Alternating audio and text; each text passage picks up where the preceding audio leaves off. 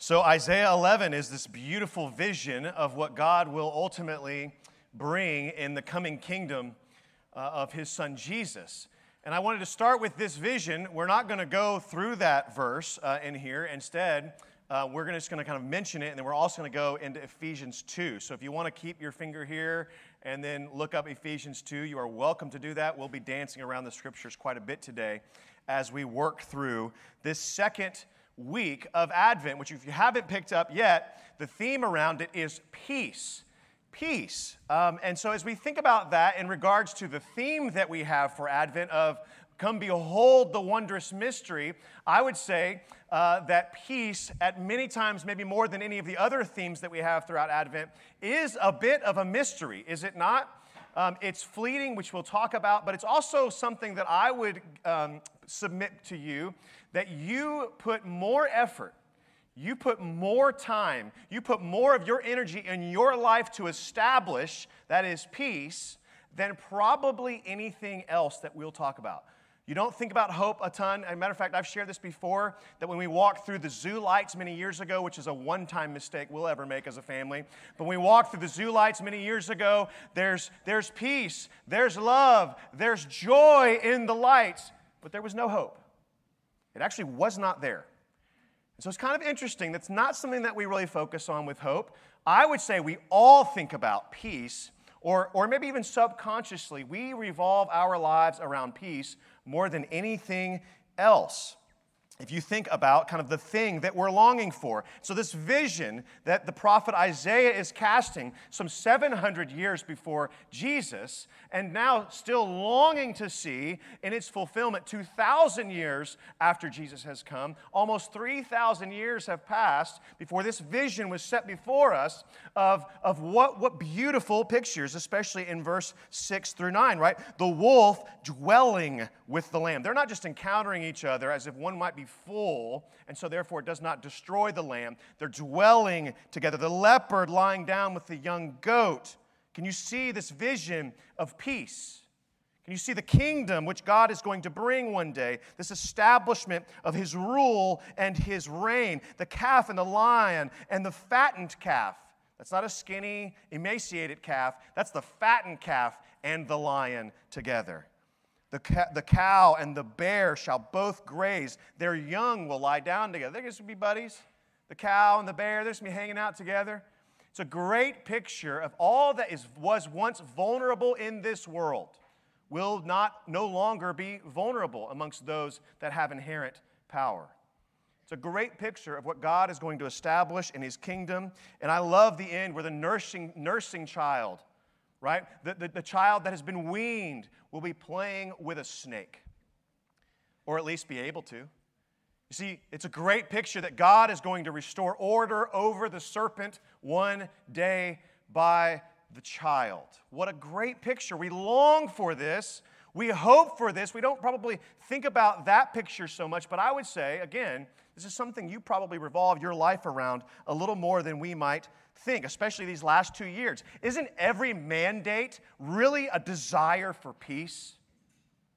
Isn't that what that is? You're trying to restore order. We're trying to figure out how to get back to what we think is normal. And every mandate, whatever way you go, or, or every freedom, is this desire for peace, this desire for rule and establishment of order every justice seeking, every riot, every loot, well, maybe not loot, but every riot, right? They're trying to establish in their mind some semblance of order and peace. They need something. They're crying out. Every time I long to do the yard, I just looked at my yard this week, and it doesn't need mowing. There was a little bit of my heart that just broke because I couldn't establish order in my kingdom. So I had to go do the dishes instead, which is terrible. But I did the dishes. Why? I want to establish order and peace. There's a longing in my heart. There's a longing in my soul for peace, for order. Every time I do the dishes, every time I do the, do the yard, I would, I would imagine it's probably the same for you. If you like spreadsheets, the reason why you like spreadsheets is because it puts things in order for you, and there's some peace there. All of us probably have spent more money on security systems for your homes. You live in the suburbs, by the way, for a reason. It's not because it's convenient because it's safe. It's a good place to raise a family. You don't do that where I grew up, where you could, well, yeah, you don't do that where I grew up. Uh, you just don't. Like Lee High School isn't even there anymore. So there you go. Uh, you do this in the suburbs. We, peace could also be this, this avoidance of drama. Peace is also the thing that you long for when you need that glass of wine at the end of the day, or that second glass of wine, or further. It's, there's, there's something in us, whether it be Netflix, social media, sports, work, however it is that you're trying to establish peace, I would say that's the thing that you're probably putting more effort and emphasis in your life than any other. But I will also say this it's elusive, isn't it? Like it's elusive, and it, it, because we're in this fallen world. I don't know what your definition of peace, but I'm going to bet you there's going to be a temptation that floats through your mind during this season that I'm going to go get some peace by drinking some hot chocolate with my children and my family, and I'm going to go get on a hayride. And you're thinking to yourself, this is going to be so peaceful. Mm. We're going to cuddle up next to each other when it dips below 85. It's going to be great. You're going to put a fire on, and the heater's going to turn on. It's going to have that nasty smell in the beginning. It's going to be great. But you're going to get on that hayride, and what's going to happen? You're going to get, you're going to get choked out by diesel, is what you're going to do. and your kids are going to start complaining, and they're going to spill the hot chocolate on you right? And no one's gonna know the song of that you want to sing, or there will be a competing song on that hayride. You're like, oh my gosh, why are we singing about Rudolph? I want to sing about Jesus. Or why are we singing about Jesus? I want to sing about Rudolph. And all of a sudden, that little, little, little peaceful, precious little moment, like a little statue, is shattered. Because we live in a fallen, broken world that will not give us the peace that we long for, though we try to establish it here through sentimental means, through idealistic thoughts, it's elusive. And it's like a vapor. Or maybe it's not. Maybe it's not as elusive as we've made it out to be. Maybe it's not a vapor like we've made it out to be. You see, I think that's probably more part of the problem. It's not that peace is elusive, it's that we've got bad definitions of what peace actually is. I'll give you an example of that. Uh, one of my heroes in the faith who passed away this last year, his name is Larry Crabb. He was a Christian counselor, psychologist, but also really changed my life personally. Uh, and so he is also an author, has written many books.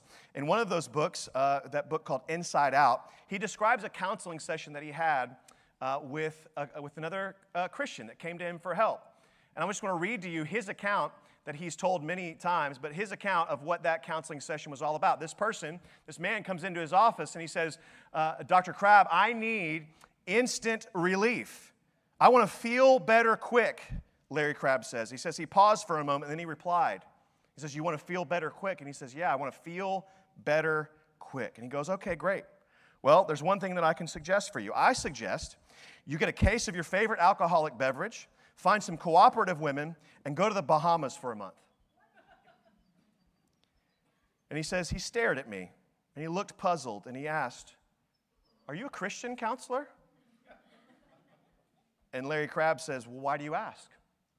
And the counselee says this Well, your advice doesn't sound very biblical. And Larry Crabb said this well, It's the best I can do given your request. If you really want to feel good right away, and get rid of any unpleasant emotion, then I don't recommend following Christ. Drunkenness, immoral pleasures, and vacations will work far better.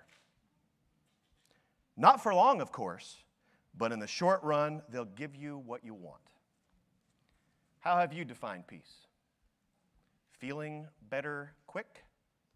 Or is there something a lot more permanent for us who follow Jesus?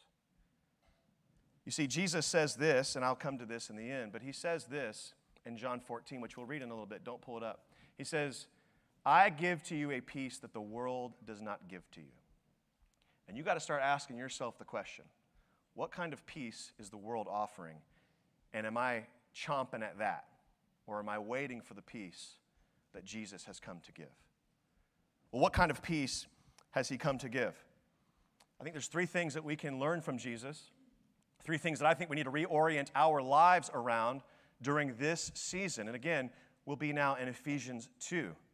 The first thing that we need to understand is that peace is not so elusive as we have made it out to be. Instead, first, peace is a person. You see, Ephesians 2:14 says this explicitly that he himself is our peace. He is peace. It is not an emotion, although that is fine if we want to define it as that, but it's just incomplete. If our, if our understanding of peace is, is primarily emotive, we will have an incomplete understanding of what Jesus came to give. You see, if you look up the definition of peace in most dictionaries, what you'll find are a lot of this it's the absence of war and conflict, it is a state of tranquility, it is freedom from upsetting thoughts or emotions. I would submit to you that you can get all those things without Jesus, at least temporarily. But Jesus, if he has come to be our peace, then there's something in the person of Jesus of Nazareth that has something to offer us that the world cannot give us. You see, peace is not the absence of conflict, it's not a state of tranquility or only these things, and it's certainly not a freedom from upsetting emotions. If it was, most of the characters in the Bible uh, would have been justified in rejecting God's call for them. You might say to yourself, well, what do you mean? Well, we're in the Christmas season, so let me just give you a couple of examples. Look at Mary, who was likely 13, 14 years old when the Lord uh, revealed himself to her in the, in the form of an angel, right? And the angel comes uh, to her and says, Hey, good news to you, Mary. You're going to have uh, a baby boy. And you will never lie with a man before this happens. And so now there's an unplanned pregnancy, a story that no one will believe. If you want to live a life of tranquility in the absence of negative emotions, I would think Mary would have freaked out right here. Or what about Joseph, who aimed to quietly divorce Mary? You see, that call on her life was now too uh, upsetting for his tranquil life, too upsetting for his peace. But God revealed himself to Joseph as well and said, No, no, she's not crazy. She's not making this up. I have done this thing. And so you need to stay with her. And he says, Well, man, if you're in it, Lord, I'll stay. You see, there's no way, I want you to think about that, what that would have done socially to that young couple. There's no way they would have had a believable story walking around their town with Mary as she grows with child and Joseph next to her. And everybody knows in their little small village they haven't had a they haven't had a wedding. Can you imagine that? Can you imagine that reality of what you were what, what, what they were dealing with? And if and if you had an unplanned pregnancy, especially if you were a teenager, then you absolutely know what that's like. You absolutely know what that unbelievable pressure, social pressure, was like for you. You know all the different narratives that were whispered to you, told to you, gossiped about you behind your back. But instead, there is this invitation into a broken and unideal world to, for, for peace to come in a way that we, we don't necessarily look for. If you remember the shepherds, they were in the field bunking down for the night, making sure there were no wolves coming in for their sheep. And what happens? God breaks in on them with a, a, a glorious light. And the first thing the angels say to the shepherds is, Do not be afraid. Their peace was interrupted. And then the angels end their message by saying, Glory to God in the highest Actually, yeah, and on, and on earth, peace among those with whom he is pleased.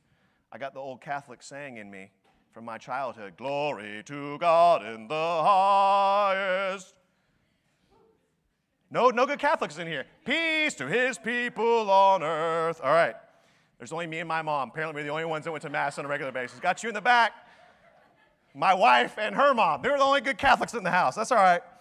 That's our story. But that's what I hear when I think of that because there's this peace, this declaration of peace in the midst of darkness, in the midst of an unsettling, unsettling world. That God is still saying, no, no, no. The peace that you think you've established is no peace at all. There's a peace coming in the form of Jesus. God has a better definition for us rather than just the freedom from upsetting thoughts or emotions. No, God disturbs, disturbs our emotive peace by introducing the, pe- the person of peace. And he does so by defining peace in this way. Has old Hebrew roots in the word shalom, which means this the restoration of that which was lost, completeness or wholeness. God wants to make you whole again. God wants to bring completeness to you. And the only way that He will do that is through the person of Jesus, for He Himself is our peace. Jesus is the perfect representation of God's restoration to His relationship with humans. And just because it's Advent and we're longing for the coming of Messiah, I want you to understand that this isn't just something that happened and was written about in one little verse in Ephesians. This was something prophesied long ago through the prophet Micah, who says this And he shall stand of the Messiah and shepherd his flock in the strength of the Lord, in the majesty of the name of the Lord his God, and they shall dwell secure, peacefully. For now he shall be great to the ends of the earth and he shall be their peace. This good shepherd standing in the gap for us. See, it's not just an emotion, but you might be thinking to yourself, well, what does it mean that Jesus is our peace? I'm glad you asked. We are now in Ephesians 2, and I want to read for you verses 13 through 18. Ephesians 2, verses 13 through 18. If you've got a Bible, you can turn there. If you've got a Bible app, you can, I don't know what you do. Do you click there? Tap there. Ephesians 2:13, but now in Christ, in Christ Jesus, you who were once far off have been brought near by the blood of Christ. You want to know what it means for Jesus to be our peace? It means those who were far off, those are the Gentiles, those are the wanderers, those are the ones who could care less about a Jewish Messiah. And if you have no Jewish roots and your ancestry, that's you. That's you. If you do have Jewish roots in your ancestry, read all of Ephesians 2, and you'll realize that you are also a part of this group that is being brought near by the blood of Jesus.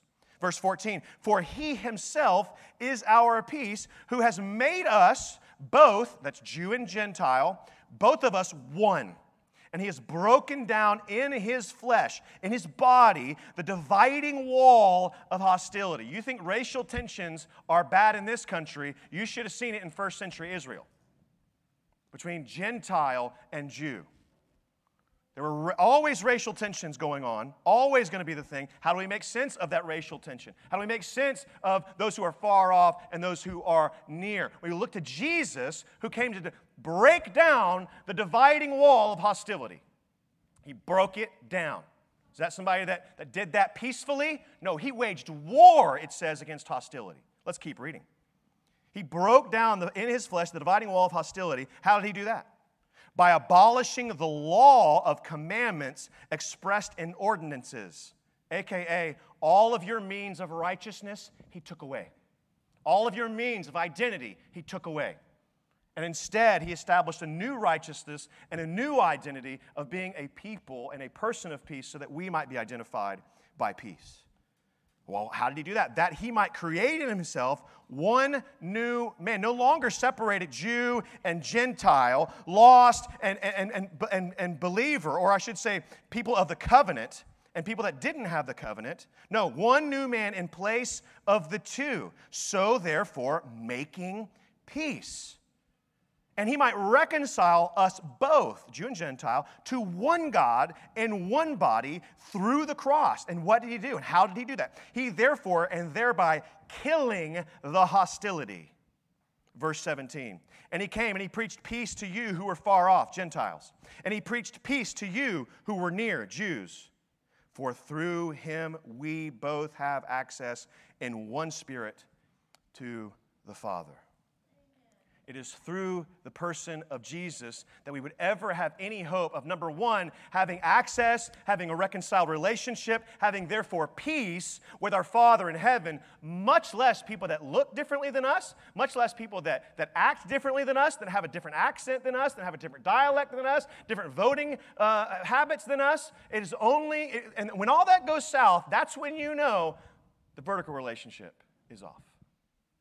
God has come in his son Jesus to establish peace on the earth through his son. That's how God was going to make peace on the earth. No wonder he says, Peace, peace among those with whom he is pleased in Luke chapter 2. So, we need not grasp at the emotion of peace if we don't first look at the person of peace. You see, he was, the thing about Jesus is that uh, if we want to think about our emotional peace in regards to Jesus, what does it mean that the person of peace has come and that we must believe in him? Well, just look at how he lived. He lived in perfect peace on the earth. It doesn't mean he withdrew from difficulty, right? It doesn't mean that he had the absence of war or conflict or only had tranquil emotions. It means that he entered into those dark and chaotic places and waged war against hostility against his father. And he did so only because he was rooted in at least three things. And this is not in notes, but I just want to put it before you. Number one, he was rooted in his identity. God had said publicly from the heavens, This is my beloved son. You want to know how you can wage war uh, by establishing peace on the earth and your family, with your kids, with your neighborhoods? It's because you got to be rooted in who you are in Christ. His value to the world as the unblemished Lamb of God who has come to take away the sins of the world, he knew his value. I wondered if we know our value to the coming kingdom. And then, of course, these things fueled him not to just establish peace, but be the object of so many people's wrath, so many people's war against him. And he did so that, so that he would be our peace. Peace is a person.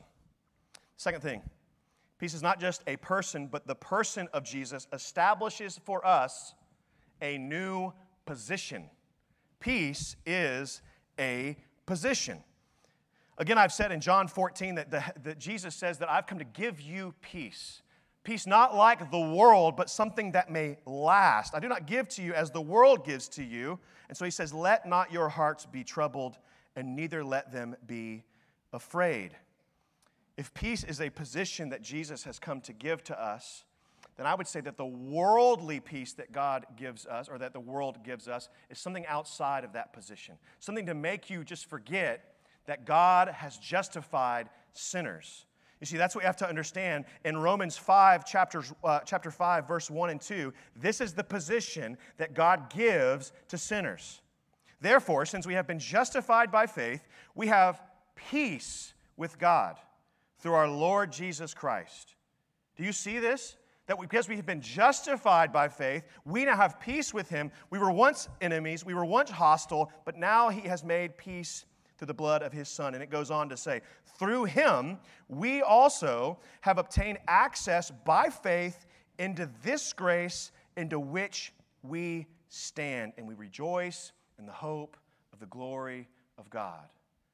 Peace is a new position, it's a new station that God puts you that you didn't earn on your own. So, the peace that the world gives to us is somewhere outside of that new position that God has given you of accepted, of son, of daughter. And I'll, I'll, just explain for you what I mean by all of that. If you look at the peace of the world, it's temporary. Is the justification of Jesus for you temporary? No, it's permanent. There's a relief associated with the worldly peace, but there is rest given to you with the peace of Jesus, with this new position.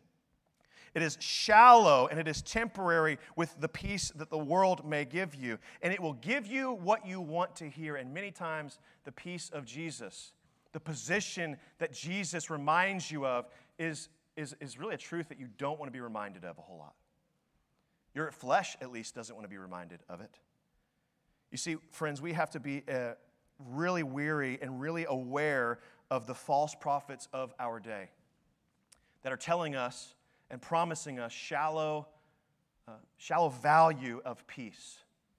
The shallow reality of peace. This is the thing that the false prophets did of old in Jeremiah 8. It says that they, the false prophets, the false shepherds of God's people, they have healed the wound of my people only lightly, saying, Peace, peace, where there is no peace. I wonder if you can identify the places in your life where you've had false shepherds guide you, uh, heal your wound only lightly, temporarily, shallowly, put a band aid on it by saying, oh, just a little peace, you'll be fine.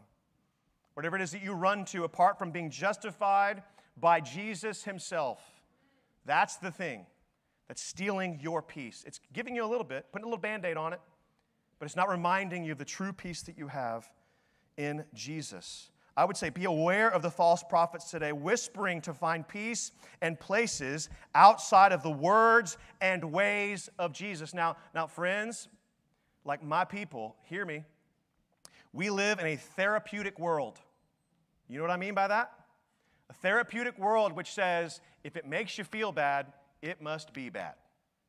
Because it's therapeutic. We're in a world that just it values at its priority feeling good. Therefore, peace must be the absence of difficult emotions. There is a peace here, a band aid being put on all of us if we pursue things outside of the gospel over the gospel. There is a peace that is being whispered to us. If it makes you feel bad, then it must be bad. But following Jesus is going to take you into deeper parts of your faith than simply denying bad feelings. Instead, Jesus says, don't deny your bad feelings, deny yourself. That's the call of discipleship, which is going to mean you're going to feel bad about some things. You have to die in order for Jesus to come alive in you. And I don't know if you've ever experienced death, but it's not very exciting. It's also not very fun. But it is an invitation to go through the grave so that you can experience resurrection. If we try to get to resurrection without the grave, we're short sighted. We must go through that unbelievably difficult experience. But if we're not careful, we'll spend our whole lives chasing after a peace of mind while neglecting that the position of peace which God came to give is the true and lasting peace that was promised long ago. You see, through Jesus, God has repositioned us from enemy and lost and hostile and apathetic to reconciled and forgiven and son or daughter or friend. And, and now we are passionate. We're no longer apathetic, we're passionate followers of Jesus, this homeless man from Nazareth. Why would we do that? Why would, why, why would we give up everything to follow him? Because this is the kind of peace that we can't get anywhere else. It's the kind of good standing with God that we can find nowhere else in the world. And so, again, I say this like there are no takebacks with Jesus. You know, a lot of us through this holiday season, we're going to spend a lot of time finding gifts for people that they're only going to return. My wife laments over the fact that she has to buy things for me, not just for my birthday at this time of the year, but also for Christmas at this time of the year. Why does she lament that? Because she knows she's going to spend so much time, so much effort into something I'm going to go, cool. Do you have a receipt? I'm difficult to shop for. I get it. I understand. You know that Jesus, he's never dissatisfied with what he purchased in you. He's never looking for a receipt. He's never disappointed at what he pulls out of the box. He's never, uh, never looking at the, the, the, the, the threads that you have that are just coming off, right? He's never looking at any of that, although it's there. He's, he's always pleased with what he purchased in you. Don't, don't fall for, for shallow understandings of peace that lead you away from the good news of the kingdom.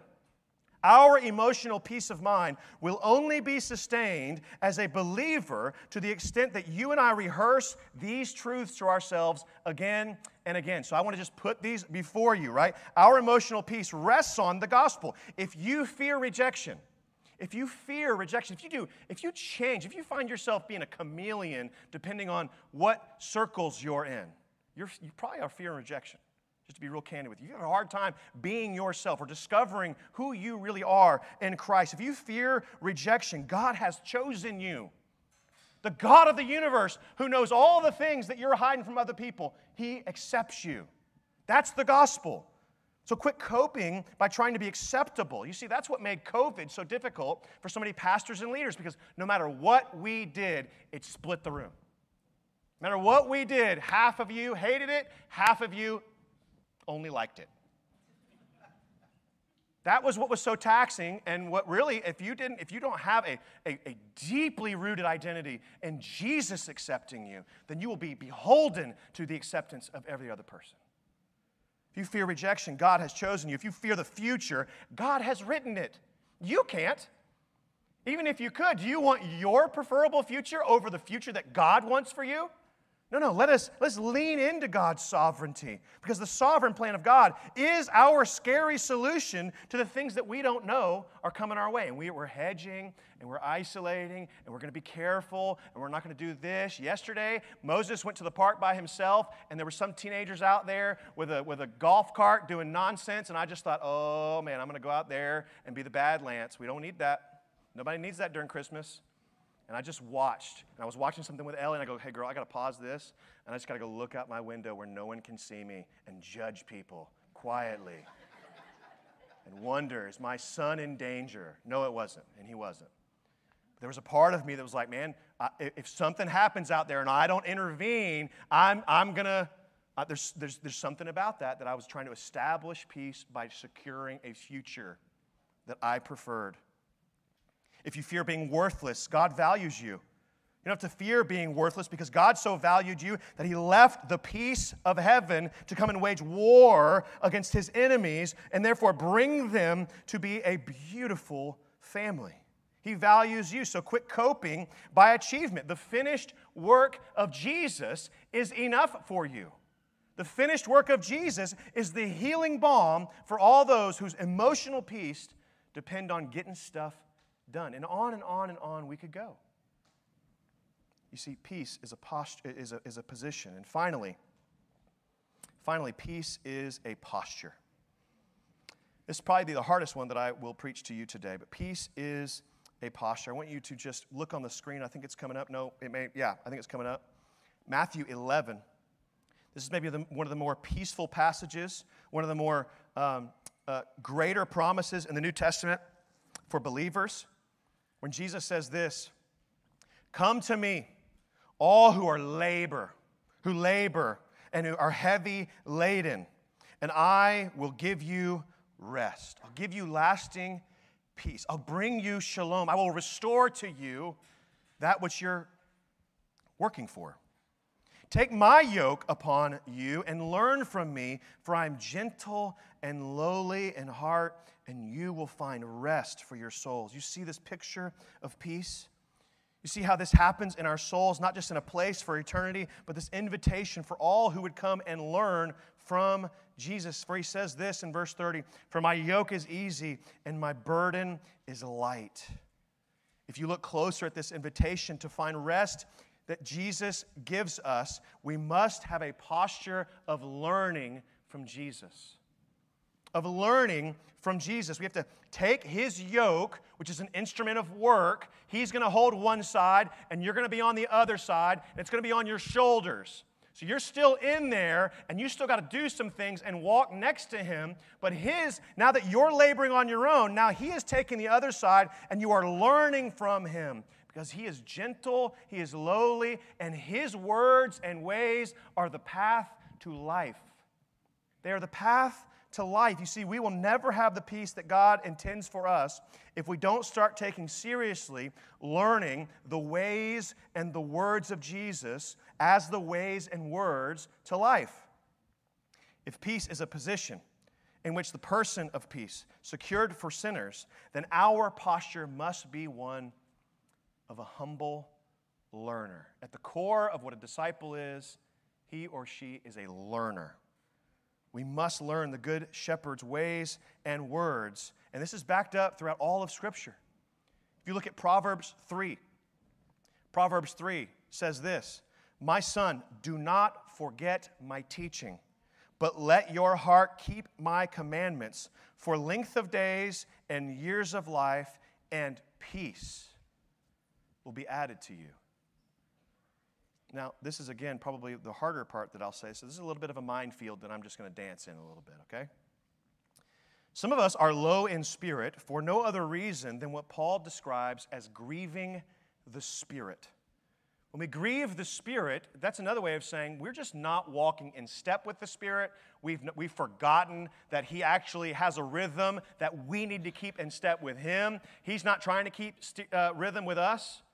This is also known as a life of obedience. This is also known as a life that wants to honor and follow Jesus in all areas of life and to teach others to do the same. So, some of us, we just have an apathy towards God. We don't care about his rhythm. We don't care about his pace. We actually don't really, we, we, we say we care. There's nothing in our life that would indicate that we care about following Jesus in all of life. And if we're believers, we've been baptized in the name of the Father, Son, and the Holy Spirit, if we don't care about what the Spirit is up to, we're going to grieve the Spirit and we're going to misdiagnose ourselves as anxious, as depressed, and we're going to find ourselves trying to find a peace that doesn't come in the person of Jesus. Now, I want, to, I want you to hear me. Go seek counseling if you need counseling. My wife and I go to a counselor every month. It's great. Where I go and talk about all of y'all. And my wife goes and talks about all of me. Okay? So it's great. Where we get where we get actually like some decent understanding that I'm actually it's just about me. That's all it is. It's my issue. So counselors are a good thing. If you if you are considering, have considered, or are on antidepressants, us too. We've done the same thing. So I'm not here to preach against any of those means of mercy that God would give you. But let's see it as a means of mercy.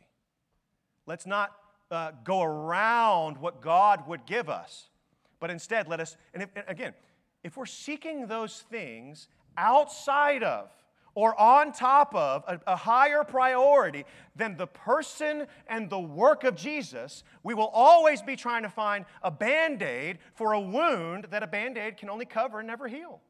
It is peace, peace to my people, where there is no peace. And so I want to invite you, friends. I want to invite you to find peace more deeply, more, more in, in reality than you've ever imagined in the person of Jesus and in the good news of the gospel. He has taken away our sins. He has positioned you in places that you never thought imaginable. You want to deal with rejection? Man, he, he dealt with rejection so you don't have to. You want to deal with feeling worthless? He was the one that was counted worthless with his beard plucked out, beaten beyond the recognition of a man, so that you can find value in him accepting you. See, everything finds its, its, its purpose in Christ. That's why every promise has find their, finds their yes and amen in the person of Jesus. Get all the counsel that you want. Take all the meds that you want. And I'm, I'm not here, please hear me. Please hear me through the, through, the, through the lens of, hey, I apologize for telling you things a couple weeks ago. I'm still in that posture. I want to invite you. Do those things, but don't do it outside of your ultimate hope being in Christ. He's the only one that will take this stuff away. He's the only one that has the solution through His words, through His ways. May we Never be a people that settle for relief, but always be a, per, a, a people that are waiting, that are longing, that are purposing ourselves to find our ultimate identity, our ultimate value, our ultimate worth, our ultimate purpose in the person of peace himself, and that is Jesus of Nazareth. And let's pray. Lord, sin hunting is not the cure to peace. Looking at ourselves and going, okay, well, where did I mess up? And if peace is somehow dependent upon my obedience, then I got to get all the disobedience out of me. That's not the answer. Lord, instead, the answer is found in praying like the psalmist prayed. And so I just want to end today by praying as the psalmist prayed. As we think about you bringing us peace, uh, uh, this vision of peace that's, that's given in Isaiah, and this fulfillment in your son Jesus, that that's the only way that we're going to have mental peace, much less relational peace. As we think about that, Lord, I just want to pray like the psalmist Search me, O God, and know my heart. Try me, O Lord, and know my thoughts. In your searching, in your knowledge, in your trial of me, Lord, we just we lay ourselves open to you and say, Lord, if there's anything offensive in us, we don't want it anymore. If there's, if there's a way that we've been searching for peace apart from your son Jesus, Lord, direct us in our steps, shed light on our path so that we may have life. May we repent of the ways that we've gone down, grievous ways. Lord, see if there's any grievous way in me and in us. Lead us in the way of everlasting. So, Lord, where we need to repent, Lord, give us the, the, the boldness to just own, oh man, I have sought peace in accumulation. I have sought a peace in, in, in trying to fulfill some vision for my life that is outside of you. I've sought peace in all sorts of ways. In trying to fulfill my life's dreams through my children, and trying to fulfill my life's dreams through accomplishment and achievement at work, and being loved and accepted by this group of people, and establishing my own righteousness apart from the righteousness of Jesus because I do this and therefore I must be accepted. No, no. Lord, let us repent of these things and instead let us continue to look and long for the peace that only comes through your Son Jesus. So, Lord, we corporately just say, Lord, just search us. We don't want to be people that don't matter, that have a faith that just is irrelevant in this world. We want to have a faith that matters for our lives, for our families, for our neighbors, hope for all of it. We want to be a people that engage, not just separate ourselves from drama. As you engaged us, Lord, let us engage others, but let us not do so and skip the hard work of being with our Father, who so loved us that he sent his only Son to be our peace, break down hostility between humans and a holy God, and therefore establish one new person in the church, bonded together by the bond of peace because we are all purchased by the blood of the Son. Help us believe this again and again. Lord, search out the dark places in our hearts where we've hidden away little, little parts of self righteousness, lies that we want to believe. Listen, just, just come and search us.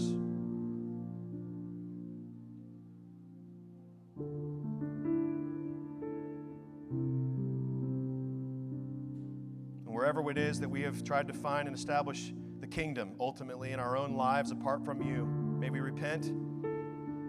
May we see that as a good thing to change our minds about what we've been doing and believe in the good news of Jesus that you love us, that you knew we were going to do that anyways, and you purchased our sin when you came.